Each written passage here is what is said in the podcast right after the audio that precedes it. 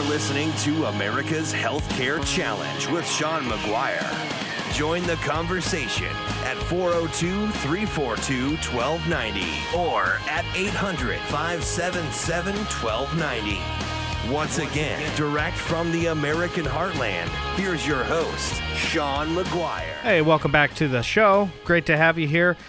Huge topic this segment prescription drug costs affecting all insureds. Stuart, this is uh, today's gorilla in healthcare spending, isn't it? Yeah, it sure is. It sure is. I mean, we we uh we we reported on it last week, but um, how how do does does this rap this exploding uh, drug spend in, in our nation affect an average listener that has insurance? Well, it, interesting question. Uh, you know, which which uh, begs a myriad of answers. We as as an industry have watched the the drug, prescription drug industry grow from uh, from uh, two two tiers, three tiers, four tiers, and now five tiers, all in an attempt to uh, to spread out the costs of not only expensive drugs, but also the lower tier drugs to attempt to make them affordable. Drug copays are ten to thirty dollars for two uh, two tier plans, ten to thirty five to fifty five dollars for three tier plans, ten to thirty five to sixty to hundred dollars for four tier plans, and these amounts are going to get higher and higher, particularly as we look into uh, you know 2017. Generic drugs in the lowest tier generally cost less than ten dollars, so employers are paying all or most of the generic costs with the tier one copays. Uh, the largest employers, you know, a thousand uh, and more, are pushing up the, the three tier copay average, and five tier uh, plans are merging with ten uh, to a hundred dollar, you know, copays. And this is an important uh, trend baseline to watch, you know, as we we uh, you know march into the future here. Mm-hmm. The big concern here, Sean, you and I have spoken about it many times, is specialty drugs. Mm-hmm. It remains a concern. And employer share, of course, continues to rise. The reason, and it, it represents 17 percent of the total spend of, of, of for for specialty drug coverage. The reason for this is this is these are, are high costing drugs that are generally administered by physicians. So everyone who touches this along the way makes a profit.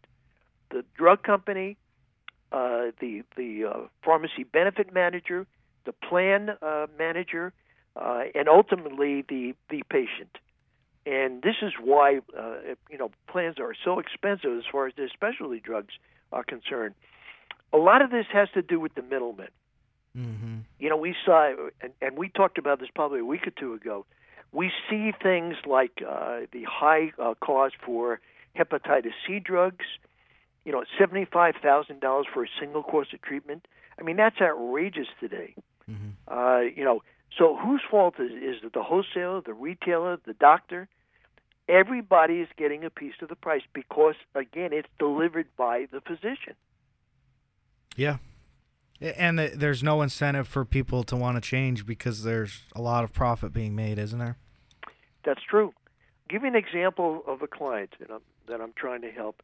Uh, she takes uh, Prolia twice a year in, in the form of shots. The uh, the most recent expense I've seen for that, and I've checked it out within the last two days, is four hundred and eighty-two dollars, uh, which is her cost for the copay. That's incredible. Hmm. I checked into the actual cost, uh, and it's less than one hundred twenty-five dollars. So who's making the markup, Sean? Somebody in the middle, huh? Mm-hmm. Yep. Well, we've got about uh, 30 seconds before our, our, music hits. Stuart, anything else you'd like to add on this? I know that uh, oh, list, yes. uh, obviously there is, but the, the listeners can check out our, our, our show we did together on Medicare Part D prescription drug uh, issues, which uh, covers a lot of this as well. Okay. The, the elephant in the room is, and the question we should be asking ourselves, did we bring ourselves to this point? By the passage of Medicare Part D in 2003, and also under the ACA, allowing the the drug companies not to be affected. That was the deal that prescription drug companies made with with the Obama administration, and also under the uh, 2003 Act, which brought in Medicare Part D, not to not to uh, prevent them from charging what they want. In other in other words, to back up those two federal laws. Great. All right, Stuart. Thanks. Until next time, Sean McGuire here. Keep up the good fight. See you next week on America's Healthcare Challenge.